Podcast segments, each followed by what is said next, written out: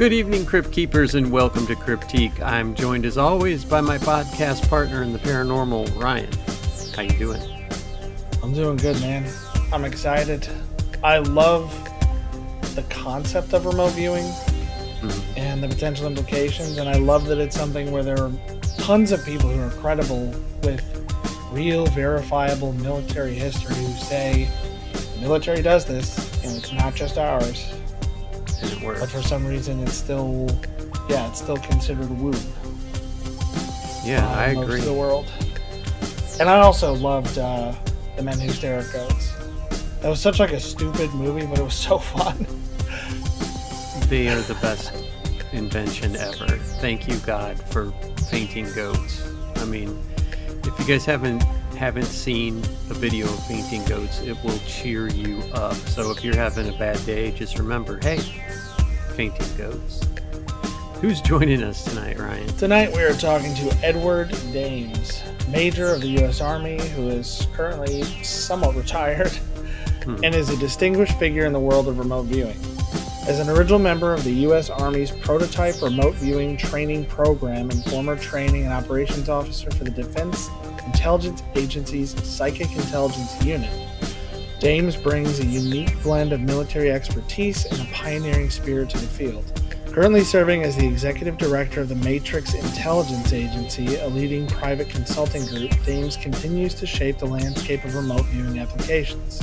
His influence extends beyond the professional realm, as evidenced by his role as a technical consultant for the feature film Suspect Zero, where he not only advised on remote viewing but also coached Sir Ben Kingsley and portrayed an FBI remote viewing instructor on screen. And those are not actually his only uh, credits if you look him up on IMDb. But join us as we delve into the remarkable journey and multifaceted contributions of Ed Dames in the realm of remote viewing. Cryptique is proud to welcome Major Ed Dames. Well, we're proud to have you on the show. Thanks, thanks for joining us tonight. I hope you're doing well. Pleasure of mine, Jay. All right. Can you can you tell the listeners and, and we'll have all the notes and everything, um, all the links in the notes. But can you just tell them where they can go to find you on the internet in case they want to follow along while we're doing this interview? Uh, of course. Uh, my primary website is remoteviewingmatrix.com. That's the, that's my central point of contact uh, for the public. All right. So how did this all begin for you? You were a young man. You decided you wanted to serve your country, and and then where did things go from there? Well, I enlisted in the Army at 17, right? Uh, still in high school, actually. Uh, airborne infantry, so I became a, a paratrooper Mhm. uh, just during um, the Vietnam War. And then uh, I switched uh, to the Army Security Agency, still enlisted, and served time there. So a total of six years and nine months enlisted. I got out, went to UC Berkeley uh, for four years, studied Mhm. bio, biophysics and Chinese Mandarin, and then I, uh, I, uh, I, I decided that the civilian life was so boring. I went back in because I knew some assignments for officers were very sexy, extremely sexy. The James James Bond stuff for real. So uh, I went back in a commission officer in uh, nine, uh, 1978, and then uh, after that I was assigned to the uh, Second Army Cavalry Regiment as in Germany as the regiment's first historic first uh, electronic warfare officer. officer. Uh, and after that, uh, I went into the deep dark world of intel. I was selected to go to a special assignment, and it was all undercover black units from there. And I made my way to the Office of Secretary of Defense, and uh, as a as a spy master, particularly in biological warfare uh, arenas. And uh, so I had everything at my disposal at that level, celestial levels of intelligence. And my primary targets were esoteric Russian developments, exotic uh, technology, uh, biological warfare, nuclear warfare, and in some cases, the Russian uh, the, the Russian uh, enterprises were so secret by mm-hmm. hook or by crook, even with everything at my disposal, satellites, agents on the ground, and things I still can't talk about, I couldn't crack that nut. But I became aware of one of my assets uh, that was mm-hmm. a hip pocket asset. And this was a nascent Army remote viewing unit. and uh, that you guys know about it historically, it's, it's all mm-hmm. there. And I began to use them to cross cue my assets. For instance, uh, I would target, a, let's say, a, a, a known, uh, well, at least known to us in Intel, uh, Russian Biological Warfare Research Institute, let's say in Zagorsk, about uh, oh, 80 clicks south of Moscow. And the RV unit was giving me uh, such good intel mm-hmm. That I was able to redirect both, uh, both my, my satellites and my agents on the ground to better collect intel from that particular institute, as an example. So I became so enthralled with this unit, I stepped down from these celestial levels of government and uh, took over after being trained by the great Ingo Swann, the father of remote viewing. Trained in remote viewing, I took over as operations and training officer, and the rest is just history. Fantastic. So you pioneered this remote viewing program in the military. And no, I did not. I think uh, that, you know, a lot of people have ideas of what they think it is. Well, but my, can you my, tell us what remote viewing is and what it is not? Like, is it considered yeah. a yeah, of course. Uh, so we're dealing with a, about a five second delay, I think, here. So I've got to get used to that. And uh, so Ingo Swann is the father of remote viewing, uh, the late Ingo Swann. And unlike other famous, very, very uh, gifted natural psychics in the West, Ingo studied himself, his cognitive behavior when he was dead on target. Uh, and he put together a model of what he was doing, called it coordinate remote viewing, called it remote viewing. And this model was my job to take this model that he developed and and mm-hmm. in, back into the deep dark world of intelligence mm-hmm. because his discovery was not classified. So it was my job to take it in to our arena, massage it into a useful uh, information collection tool that could be used to support the the, uh, the intelligence community. So that that's what I had to do. It's evolved over many many forty years now. It's evolved greatly, but uh, I had to evolve it to answer some very tough uh, questions. So, essentially, what remote viewing is, uh, especially technical remote viewing, is what I employ in my work. What it is, it's systematic ESP. It's systematic clairvoyance. So we take what Ingo discovered, how he was processing cognitively okay. data against the target, moment to moment to moment, uh, from the basic uh, uh, the basic format mm-hmm. all the way up to, to higher level contact with the target where he is actually perceiving the activities at a secret installation uh, and, and all the, the details about it, a complete description, which is what we need uh, to do that. But it's systematic intelligence. So we take his discovery, his mm-hmm. model, and, and, and that's what we use as the basics. Of course, it's evolved quite a bit. But what it's not is, is being psychic. Yes, we avail ourselves of our natural birthright of being psychic.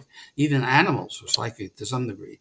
So we take that and uh, we systematize it. We turn it into mm-hmm. a model. You, you may be born with the ability to play basketball quite well, but unless you ha- have a model for what basketball is before it, before it even existed, then you're not going to play basketball. And even if you have the model, if you don't have a coach in training, you're not going to play basketball. So, uh, without it, it's it's a trained skill sure. and, and, and that avails itself.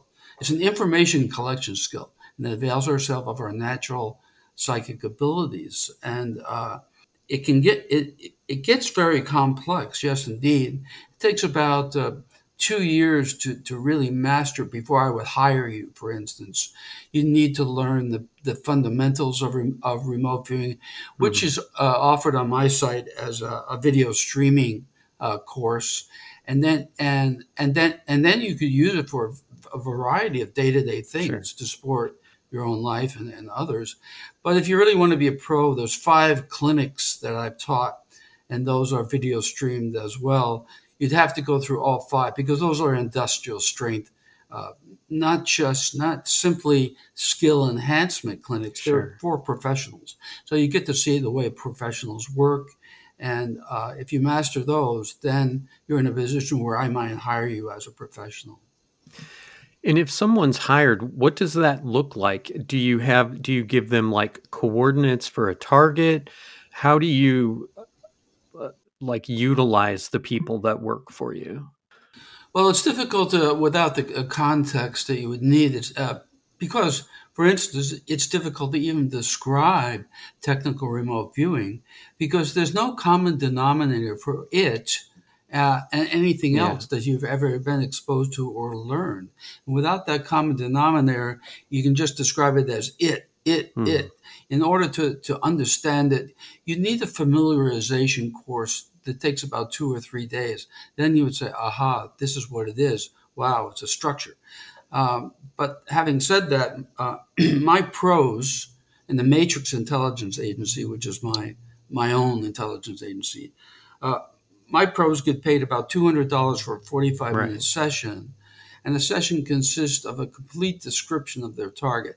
Most of my targets are uh, corporate. For instance, I, I've worked, uh, examples, for instance, uh, the late Laurance Rockefeller hired my agency to do a, hmm. Uh, one contract was uh, atmospheric ozone depletion, projected consequences, and remedial technologies. The Bechtel Corporation was uh, uh, extracting uh, lunar uh, high, uh, oxygen from lunar rock for the Crown Prince of Liechtenstein, advanced deep space propulsion systems, and the proviso there, which turned in, it had to be a deliverable was a system or systems to be able to get a human being to Alpha Centauri and back in one human lifetime and uh, those are industrial strength uh, contracts um, for uh, GeneX and, and uh, uh, right. companies like that. Uh, these are expensive contracts to find a, a, a vaccine for H- the HIV virus. AIDS is an, is an, epidemiological factor. HIV is the causative mm-hmm. agent. those kind of things. So uh, my uh, my team would work six viewers, no more than six. We, we don't employ any more than a team of six remote viewers because it's redundant and I have to pay them a lot of money. So there's no need for the extra information. They're professionals; they get it right. Mm-hmm. If they don't get it right, I fire them. It would be analogous to an airline pilot who missed the runway by, let's say, uh, 20 meters and he tells his boss, "Look, look how close I was, only 20 meters. Uh-uh, yeah. you're fired." So that's these, these are real pros, and and yeah. if you saw some of their work, uh, and you can on my site, then uh, you, you you would wonder how did they do that? Well, it's like any other skill. You start out with the basics, and you move on to to being a pro. What was it that made you want to get out of the military and go into the civilian realm of remote viewing? There were two things. I had a, the best job in the world. I mean, I had everything at my disposal, and but because of a certain Wednesday in the first uh, Desert Storm, when we destroyed thousands and thousands and thousands of uh, Iraqi um, men, fathers, brothers, and sons, completely destroyed them. Mm-hmm uh, I said, that's it. I, I can't support uh, this kind of, of philosophy uh, anymore. And there was one more thing on a personal level. It, we were using a lot of time in the uh, psychic spying unit mm-hmm. I was to look at UFO and ET phenomena. And it was so enthralling to me. I said, you know, I can't talk about this mm-hmm. or I can't do any more. I was getting my hands slapped for overusing that. All of the released CIA documents that you see that are associated with uh, ETs mm-hmm. and the UFO type of stuff, you'll see my initials on them, uh, on all of them, ED. So I wanted to get out and, and devote full time to the uh, mm-hmm. UFO phenomenon, uh, and I did. So I got out basically because of that, and I stopped doing corporate contracts um, for the most part, because I uh, all that work is proprietary. and I can't talk to the public about how powerful this animal called technical remote viewing is because the work is proprietary. So I set up my own intelligence agency and uh, I went from there. So, what is the primary goal and objective of Matrix Intelligence Agency? Because it sounds like, you know, you're not just all about making money and you you want to do good things for people. So, tell us tell us some of the good things that are coming out. Well, I have an I have my own agenda, which I'll mention momentarily. But the key is that uh, I want to uh, I attack a wide variety of targets. If you go to my website, you can see a sample of that right on the home page of where Noah's Ark is, where the Ark of the Covenant is, mm-hmm. where and, and, these kinds of, of high profile showpiece types of things that I want that I want the public to see. Uh, there's a lot of classified stuff that we can't show the public. Uh, but mm-hmm. my, my primary agenda and what I will be working on sure. about 90 minutes from now, when we end this discussion, is uh, missing children, missing and murdered children, and the monster hunt that follows the, the finding the mm. child murderers. And you'll see examples of that on my website as well. So that brings uh, closure to family. I don't work with hmm. families mm. because of uh, because of, of, reasons that we can go into if you want. But I, I only work with the FBI and law enforcement. So I've got the FBI's most wanted, 10 most wanted, a, a, couple of those on, on the site. You can actually see what I prepared. For, for instance, the uh, Noah's Ark. Noah's Ark was never completed. Noah died before it was completed. So I've got the overhead of the construction site plus where his, uh, um, his uh, uh village wrapped him up and put him in the twilight zone of a nearby cave got that overhead photography. I've got the street views of the FBI's uh, most wanted, as well as the overhead photography. So uh, we can do some powerful stuff, and I have samples of all of that on the site. But my most of my own personal time is spent doing uh, uh, uh missing children. I'd say a good eighty percent my my own time is spent on uh, missing children, and you can see if they're dead, I can show you where they're at. I'll be on the road in a couple of days on the Pearl Pinson case. I know where where her remains are, and uh, her murderer. I can. I don't need to find her murderer mm. because he was killed in the FBI and uh, California Highway Patrol shootout the day after he killed her.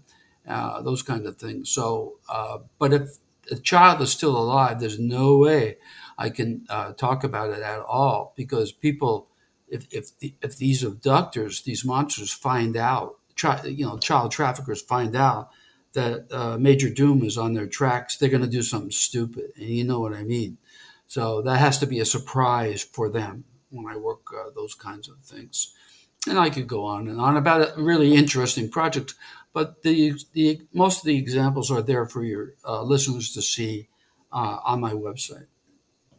Are there other kinds of sort of more I don't know exactly how to say it, more civilian focused cases that you work on, sort of similar to the missing children, but not as far off as the Noah's Ark and sort of the historical stuff.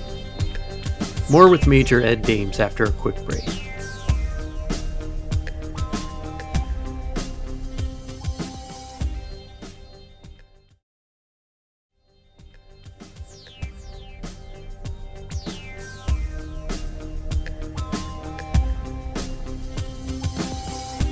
We now continue with Major Ed Dames.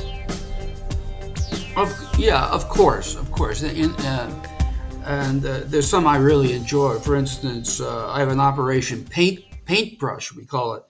And you can see on my website the location of a stolen Renoir painting, stolen from Texas, uh, and uh, the location of a stolen uh, Davidoff uh, Morini Stradivarius violin.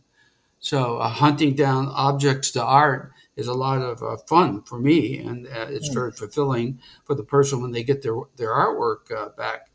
Um, yeah, let's see. I'm thinking of uh, uh, well, the, uh, again, the Zodiac killer, Adolf Hitler's location, those kinds of things. Uh, Muhammad Atta is a interesting one. Muhammad Atta was the so-called ringleader for 9/11, right?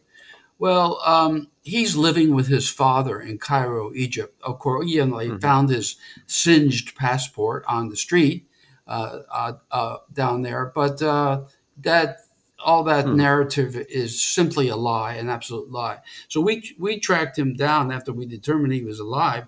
So he's living with his father. This is the, the head of, of 9/11. You know, uh, drove his plane. Uh-uh that's it's it's alive. So I've got overhead and street view of he his house in Cairo, Egypt, those kinds of things. If people are are are interested, um, Madeleine McCann is my favorite. Uh, Madeleine McCann just turned 21 in May, and she was trafficked through mm-hmm. Vancouver. Uh, do you remember Madeleine McCann case? Jay, I do. Yeah, it, okay. it was uh, big news. That's that yeah, that happened in Europe, right? That was Italy yeah. or Belgium. no. Her uh, her mom and dad, both physicians, uh, uh, British physicians, were vacationing in Portugal, and that, that's where she was uh, abducted. Big, huge case, and still not brought to closure. Okay. But I'm going to fix that.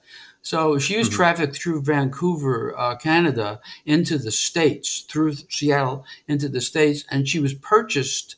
Uh, she was mm, uh, how do you uh, uh, by a, a, U.S. very wealthy couple in Las Vegas, Nevada, and she uh, spent most of her years there. She graduated from high school in Las Vegas, and hmm. she's living in uh, the the location. The pictures that are on, on my website, the, where she's actually living and things like that, the high school that she graduated from, those kinds of things. So that's my biggest case is to bring her home to her biological parents. She's going to need some psychological help, obviously. Kids like that do. So, um, folks sure. like Elizabeth Smart and others would be in the best position to help her realize, you know, who she is and, and, and what happened.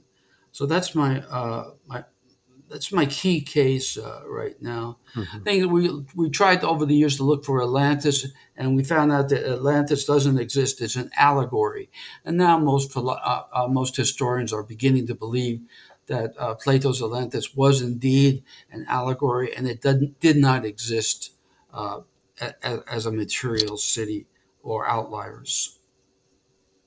Gotcha. What has been your most challenging case? Just is it where you know some locations that you're going to are more difficult to get to than others? Or you know how does that work? What's been like your your biggest challenge in the field?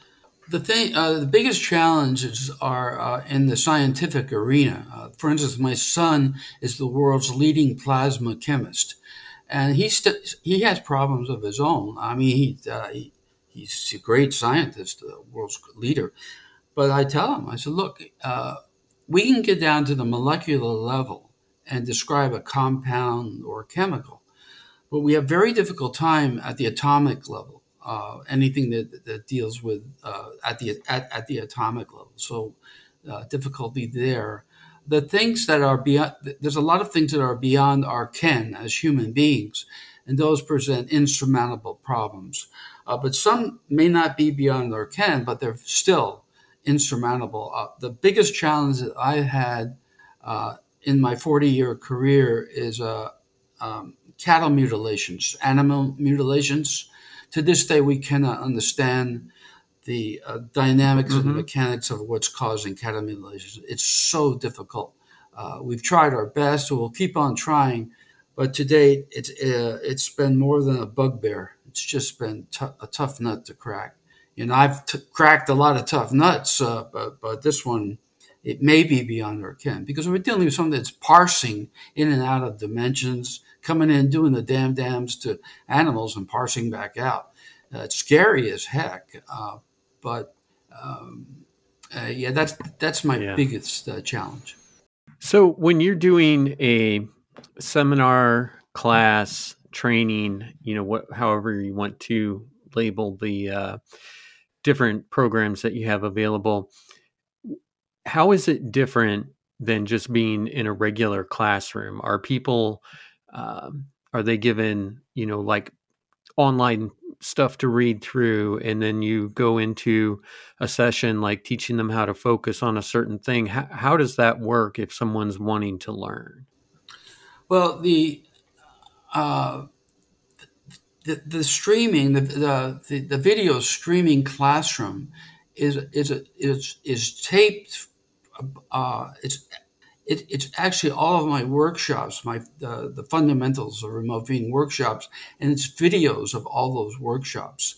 So you get to see, you know, if you look at those, exactly what happens in a, a workshop. When I teach one on one, it's quite different, uh, of course. But in the in a in a workshop for the first day, uh, people are given a blind target. They don't know what the target is. And it's basic stuff, just basic stuff, not how to extract oxygen from lunar rock or anything like that. Um, it, it, it's things like the Eiffel Tower or mountain or lake or ship on the sea or a rocket launch, something like that. A color photograph is put inside an envelope, and the envelope is assigned random numbers. And the people are only given those random numbers, and I walk, I talk them through this this systematic process that, that is the model, the structure for remote viewing. So they get they get to understand how different it is. Remote viewing is direct knowledge. It's direct knowledge. There's no middleman. In school, we learn about something by studying it over and over and for a length of time. But that's not the way that the case is mm-hmm. in terms of remote viewing. Remote viewing is direct knowledge and it's a three part process setting up the target, whether it's the Eiffel Tower or the uh, the, the next mm-hmm. tactical mm-hmm. nuclear weapon detonation site. It's the you know, it comes down to, to, correctly setting up the target, which mm-hmm. is a, is difficult to learn. The, and then the remote viewing session itself, and then the, the, analysis. Well, during setting up the problem, and analysis requires you to to put your thinking cap on to decide where you want to go and where you want your unconscious to go. And, and, and you, you're going to go into a theta state in a few minutes after you start the remote viewing process, and there is no thinking allowed, zero. Very similar or analogous to playing the piano. You don't mm. once you start playing that that piece, you do not stop and think about the note that you just played. You keep on moving. The structure that we have is similar to, uh, to sheet music the sheet music that you're looking at to play the piano is similar mm-hmm. analogously to our remote viewing structure. Step by step by step, everybody does the same thing, but the results are different because the targets are different. So the big frustration for students and for me and my other mm-hmm. instructors is, and it is very frustrating, is the students are put into a position of 45 minutes, let's say, where they're not allowed to think they just have to follow the sheet music. So it would be like learning how to follow sheet music for the first time and hmm. playing mm. a, a, musical piece. Gotcha. Well, that's you know that's a, a nice picture to paint. Uh, I I like that it's not something where it's like, hey, come on in and we'll teach you how to do this in half an hour. Just uh, you know, no, can't can't your check here. So there's a lot of uh, study that has to be done to be able to attain this kind of uh, ability. All right. So you were on set and actually got to uh, play a part in the movie Suspect Zero. Have you seen that movie, Ryan? I haven't. No. Oh, it's amazing. It, it's yeah. Just I, I, uh, haven't seen it in a long time, but tell us about your experience on there because if and if you guys haven't seen the movie, it's it's amazing and you did a great job coaching him because he uh, Ben Kingsley really really killed this uh, spot. Yeah, how did I miss a movie with Ben Kingsley in it? Yeah, that was pretty and neat. Aaron um, Eckhart. Sorry, go on.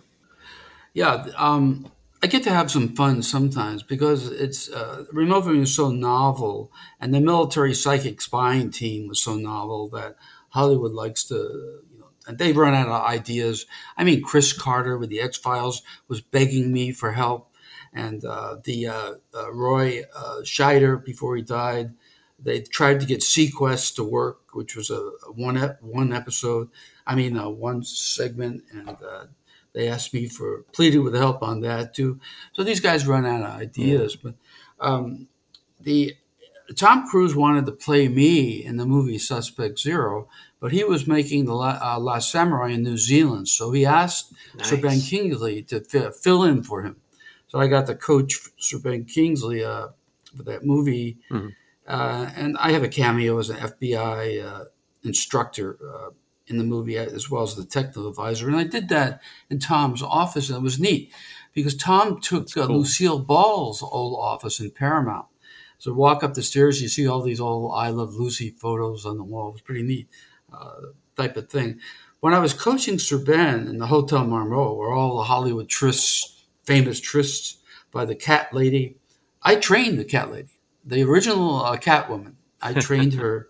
I actually did, uh, uh, Lamar, and uh, so we were there, and I was training Sir Ben, and the uh, the uh, director Elias Merhige was there too and I needed to illustrate something to finish up the, the training.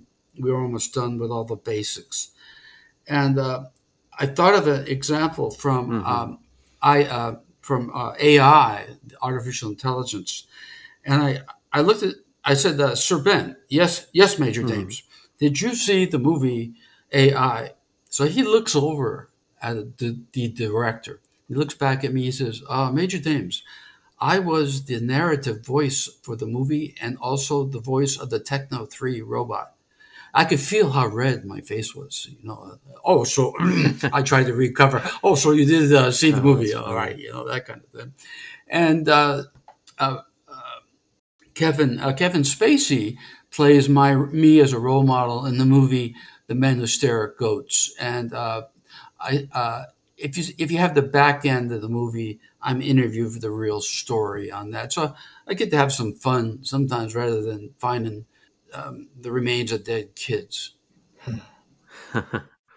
well, yeah, you definitely deserve a little bit of uh, nice things in your life too. It can't all be doom and gloom. So now you had mentioned earlier the Zodiac, and I, I think I had heard you mention DB Cooper at some point. Have you tried to locate them? Have you had any luck with those two, or?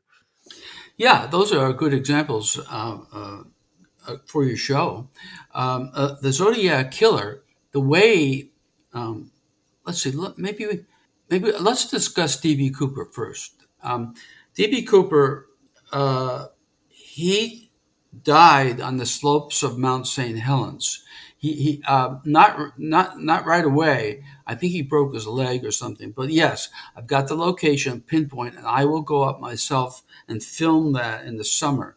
Uh, but uh, more than that, and this should be interesting for you and, and your listeners about how we attack a problem set, whether it's mm-hmm. finding a vaccine or something else like that.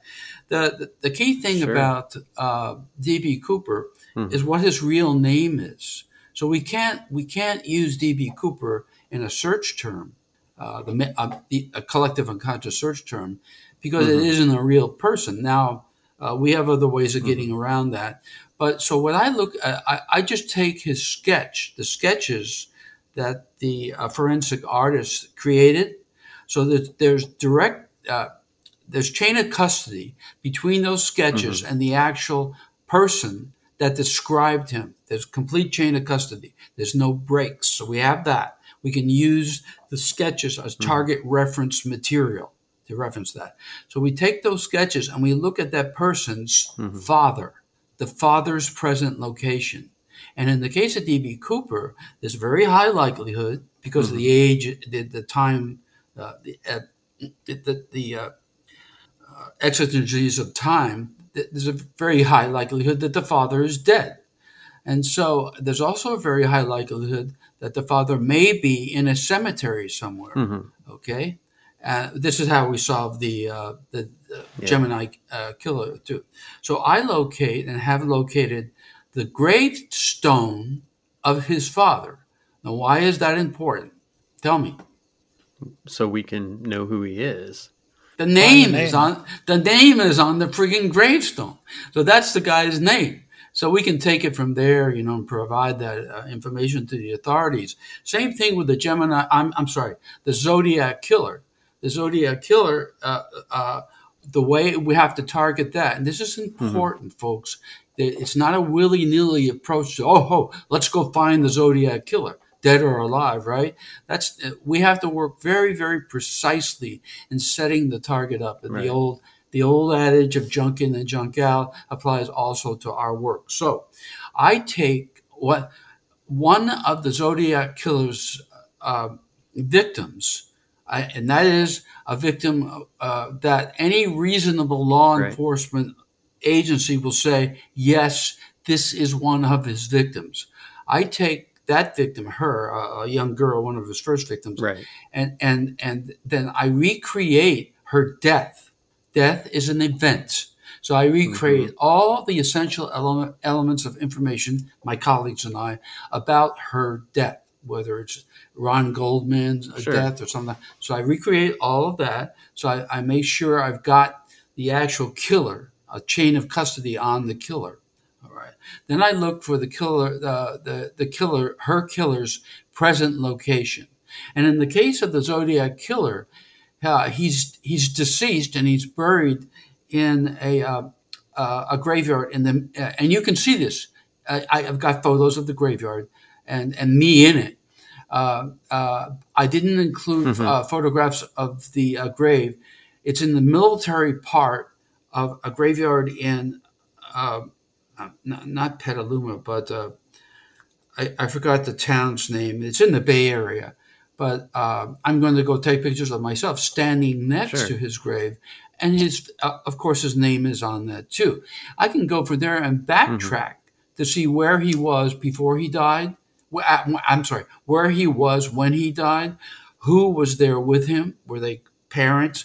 I I mean, were uh, were they family members or something else like that? Go backtrack as far as I want.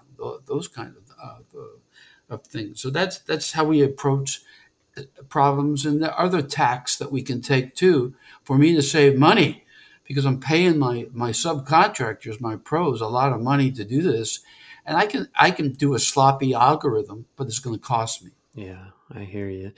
Now, we recently did a show on the Ariel School UFO incident, and I think that's a story that you're pretty heavily involved with, right? Can you tell us what your uh, observations are on that? More with Major Ed Dames after a quick break.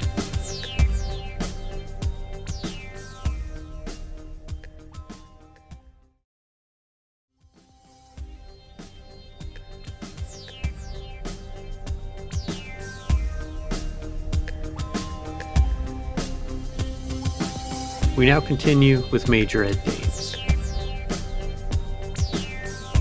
Uh, you betcha. So, after many years of, of, of researching, starting in the military unit, um, uh, in the military unit, we, uh, we we started the contact protocol. So we use re- remote viewers in the military unit, psychic spying unit, to find a potential prospective zone, a contact zone with what we thought were extraterrestrials, and they're not. They're ultra terrestrials. But anyway, that was Chaco Canyon, New Mexico. So the Crown Prince of Liechtenstein, Hans Adam von und zu Liechtenstein, paid for the for that project, and we got a lot of CE2s. I got to I got to hire the best and the brightest uh, from the engineers from the Skunk Works, from uh, scientists from the Stanford Linear Accelerator. Hal Puthoff was there. I took Jacques Vallée to the field with me. All that stuff is history uh, now.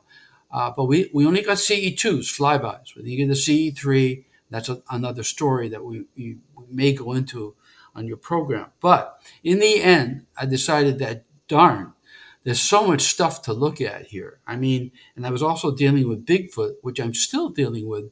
And before the show ends, we need to talk about how I'm dealing with the Sasquatch um, uh, phenomenon. But I said, look, we, uh, we got to take we got to take one of these nonsense events, and Jacques Vallée agrees with me that this system out there is presenting itself as a conundrum purposely, a problem to be solved. There's some of the stuff is absolute nonsense. The Pacific Google uh, pancake incident, all that kind of stuff. It's presented purposely as a conundrum to be solved. But you got to have the right tools to solve it. We've got them. But I said we have to punch through the lines somewhere. There's we're, we're we're limited in terms of our, our resources, people, pros, and all of that. And uh, long story short, I took the Ariel School event in 1994 uh, in Ruwa, Zimbabwe, outside of Harare. I said, let's punch through here.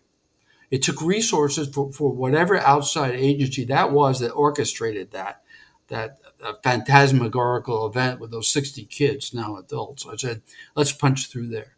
So we did a full court press for several years.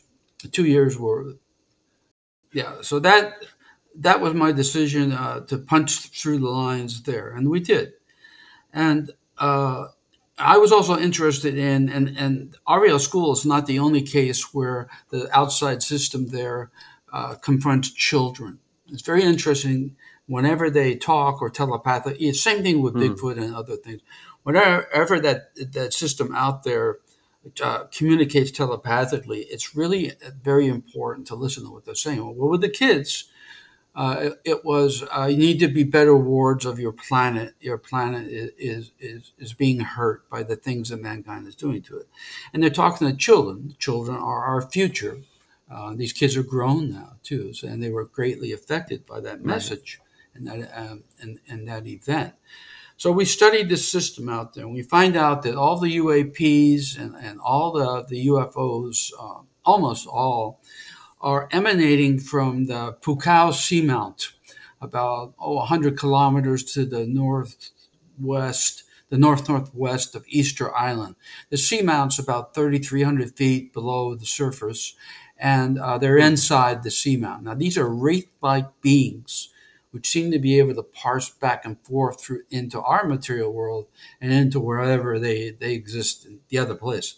But they're, um, the first time we really got good descriptions of them were with the Travis Walton case, where uh, actually physical vehicle uh, uh, object.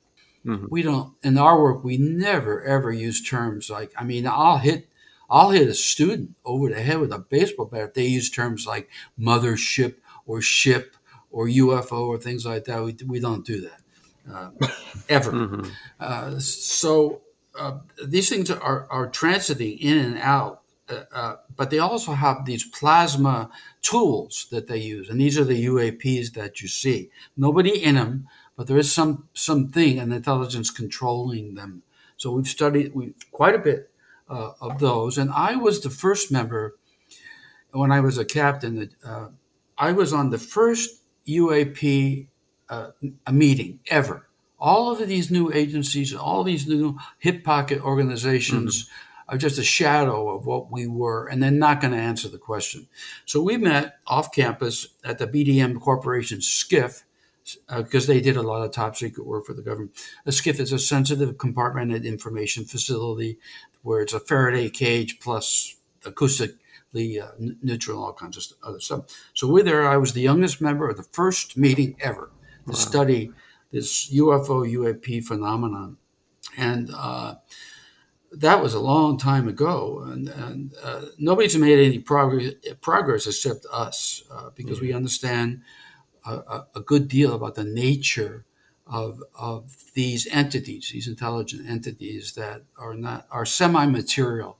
They've been called also ultra-terrestrials, and I like that term too. So mm-hmm. Jacques Vallée and I are on the same sheet of music in terms of what we're dealing with, at least generally speaking.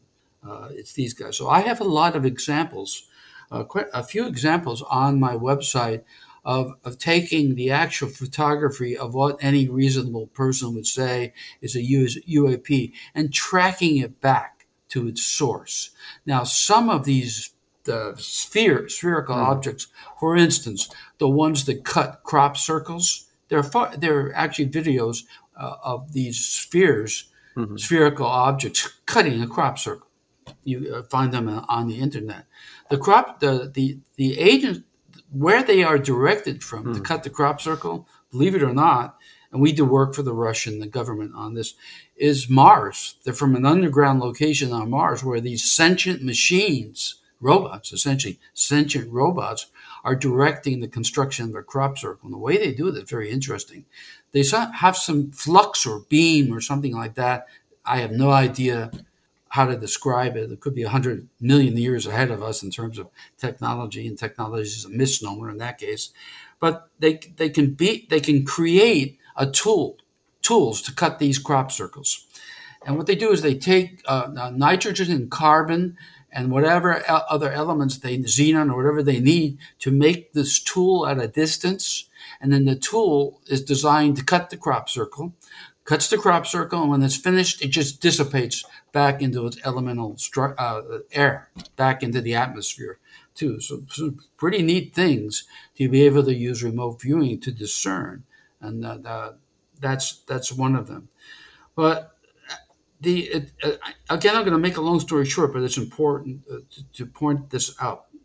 This is you know 40 years of research, particularly the last 30 on on the phenomena, and that is this: the despite all our attempts as uh, remote technical remote viewers to establish con- uh, uh, contact with the ultra terrestrials themselves, um, it uh, sort of like a, I mean, direct contact too it's failed. It, uh, it's failed. They keep pointing us somewhere else. Get, every time we use a different attack mechanism uh, for targeting, they point somewhere else, and all the somewhere else's are to Bigfoot. Bigfoot and the UFO phenomenon wow. are indirectly or directly connected huh. somehow. So they want us talking to Bigfoot. So what I've done in the last two years, particularly, is establish. I live in the Sacramento area. Establish the nearest uh, recurring Bigfoot activity. Uh, and you can ask me questions about that.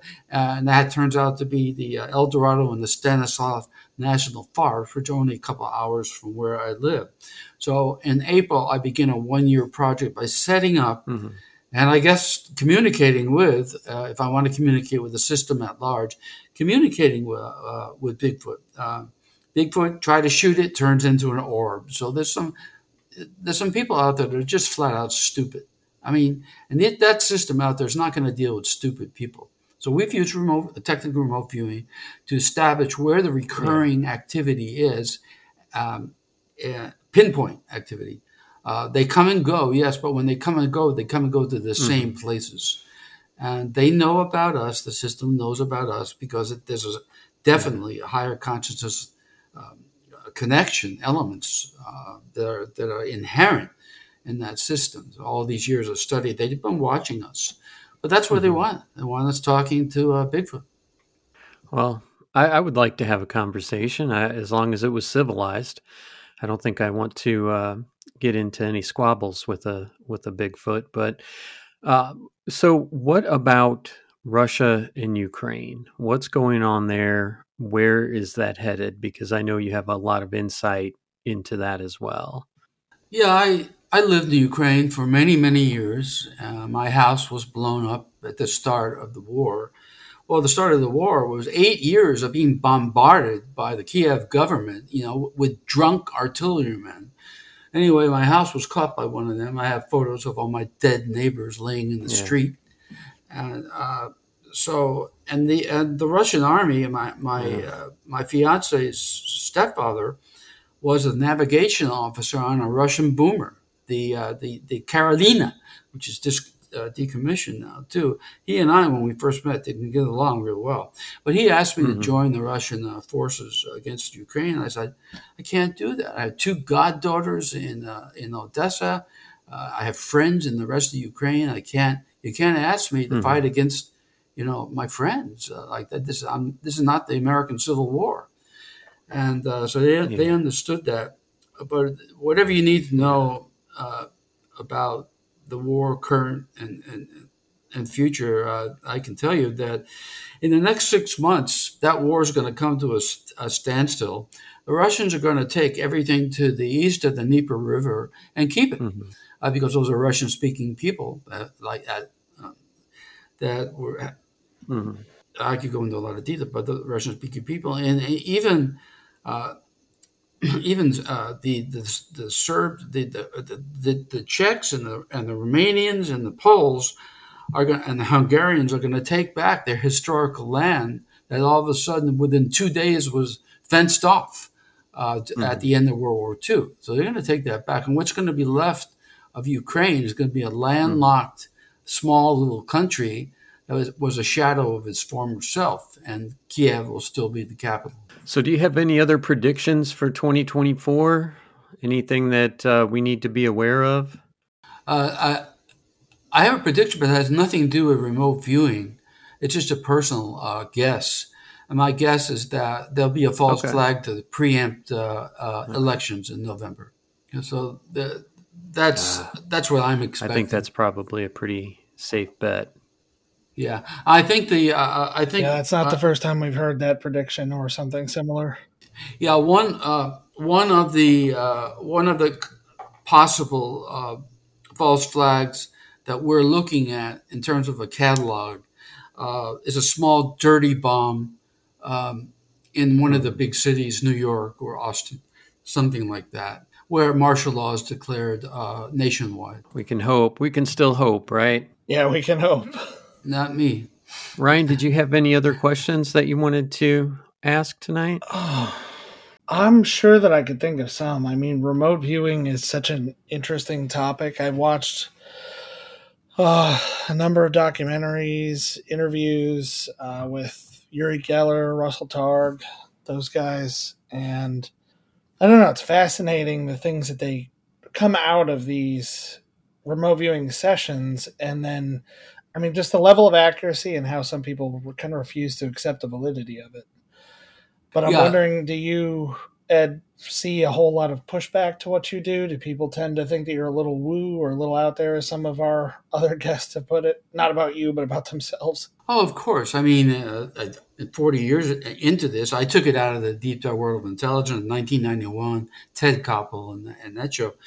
But um, no, of course. Uh, but I just keep in mind the old adage of first they ignore you, uh, then they laugh at you, then they fight you, then you win. That and that's that's the long and short of it too. This stuff you know I, i'm going to introduce it i introduce uh, technical remote viewing at the grassroots level you know our, and and uh, and scientists can think whatever they want.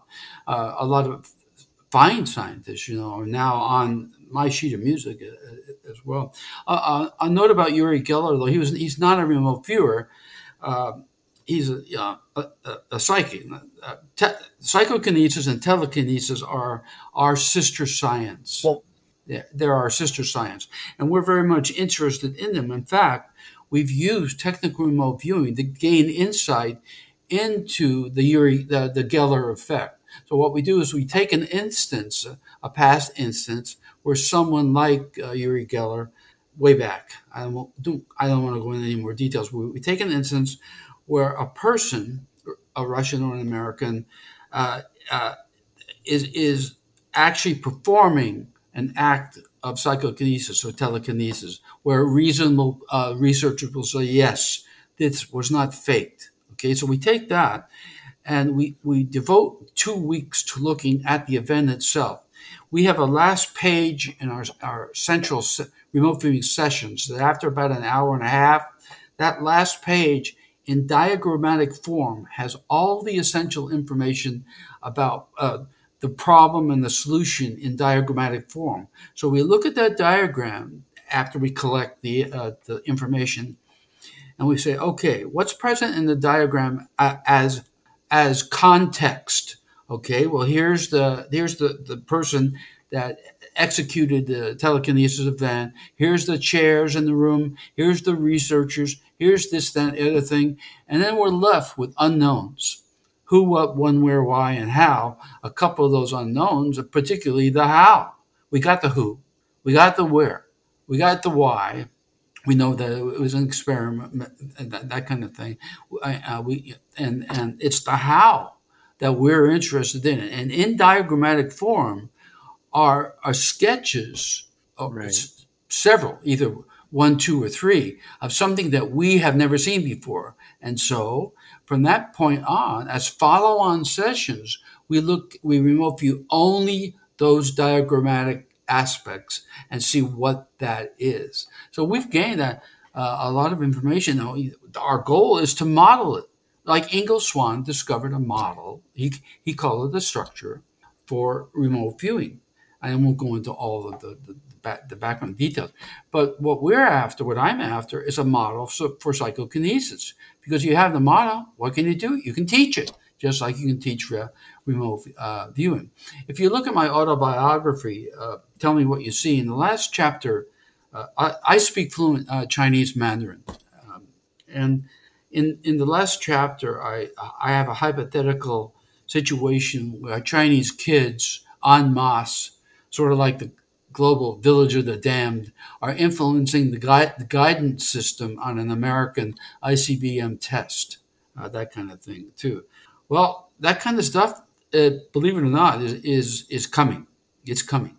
Uh, and the U.S. just laughs at that kind of thing, but they're not laughing too much anymore. That's why I'm still around. I'm the keeper of the keys. Uh, yeah, all, yes, all, I'm dealing with terrorists. So I'm reporting, you know, directly uh, uh, to the government.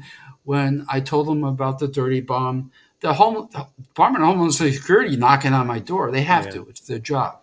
The FBI won't allow AT&T to shut off my phone service because they won't be able to monitor me on the phone. Not to mention, you know, the, all the internet connections and stuff.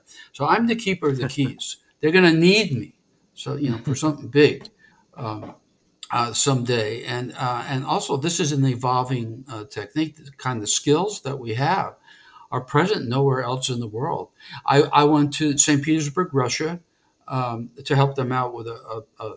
I met my KGB mm-hmm. counterparts. The KGB had an extrasense team. They did not know how to teach remote viewing, uh, but they had an extrasense team composed of some extremely good psychics too. And I, and after the, the Cold War was over, they asked me to help them set up a business. So I, anyway, but the last time I went to St. Petersburg, it was, it was to stop the, to catch a terrorist that was uh, that we said to the Russians was going to uh, set a bomb off at the uh, the airport, the large airport in St. Petersburg. So I went there to help neutralize uh, him and his team. Uh, and I reported yeah.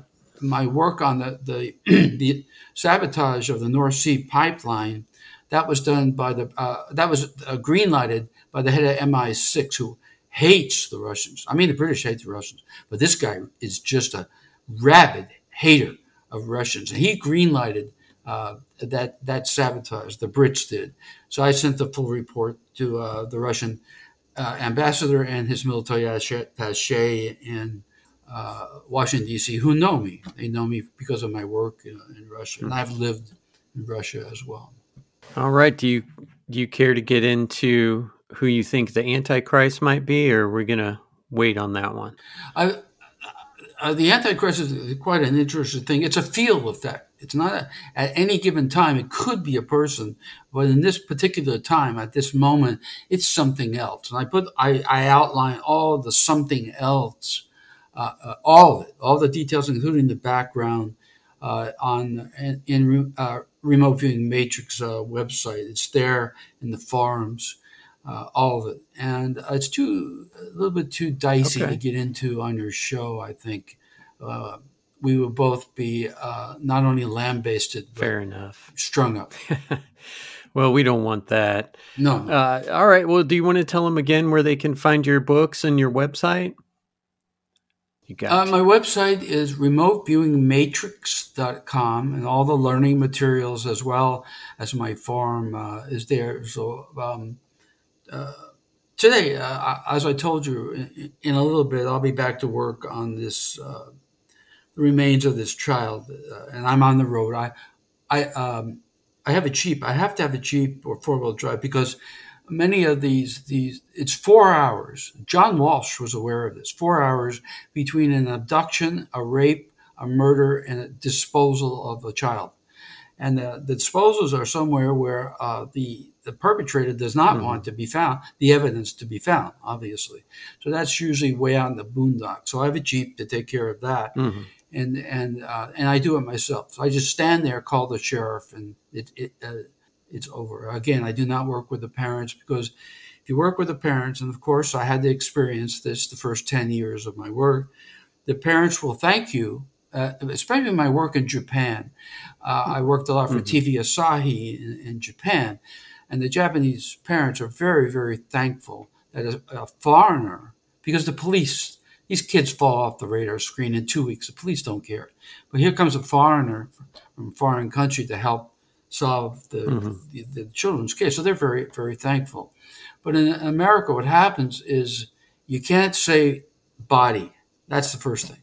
Parents want to believe that kid's walking back through that door, and they will till the, the, the yeah. final hours. They, so you can't say body. Yeah. That's number one. Number two, when the kid is still alive, and, and if you're not finding them immediately, uh, they uh, they start thinking that their child's dead, and then they have to go through the grieving process.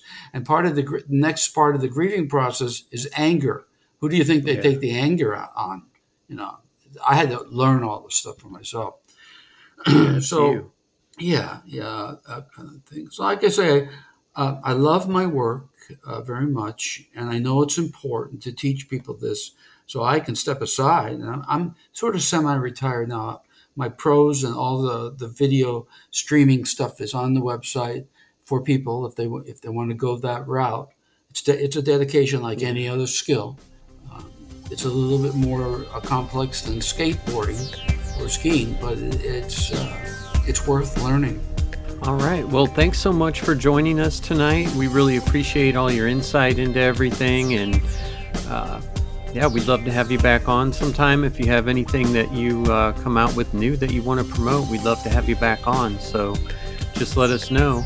Yeah. Uh, final thoughts after a quick break.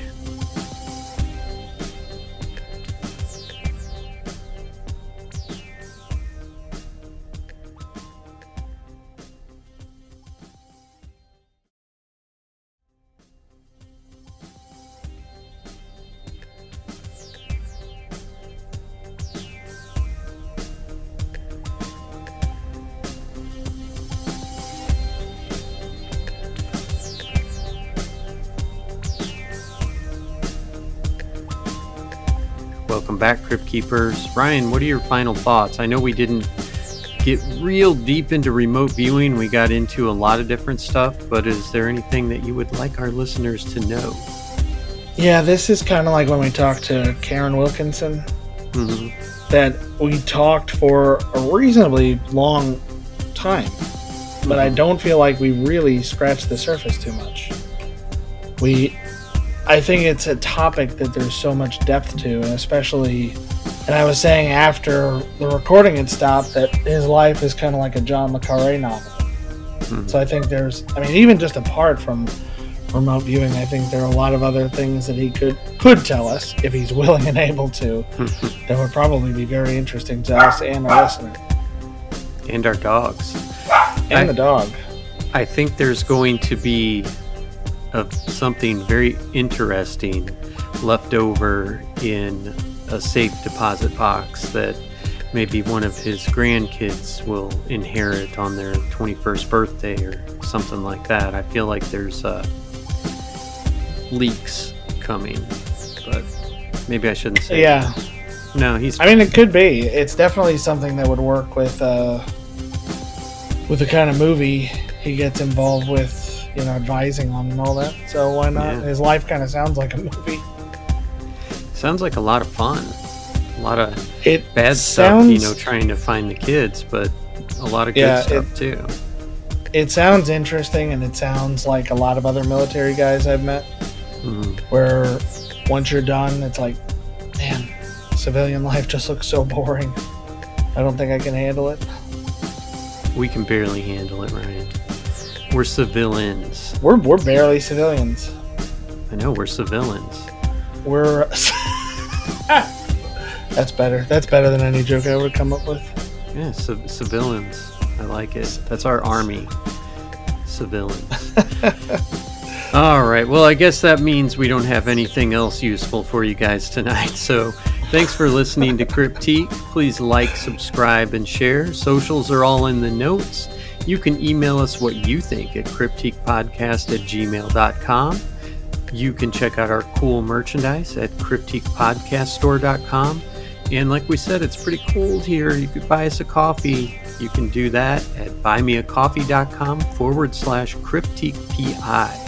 And remember, remote viewing is the art of seeing without seeing. a dance of consciousness that transcends the limits of physical perception. Good evening, Crypt Keepers.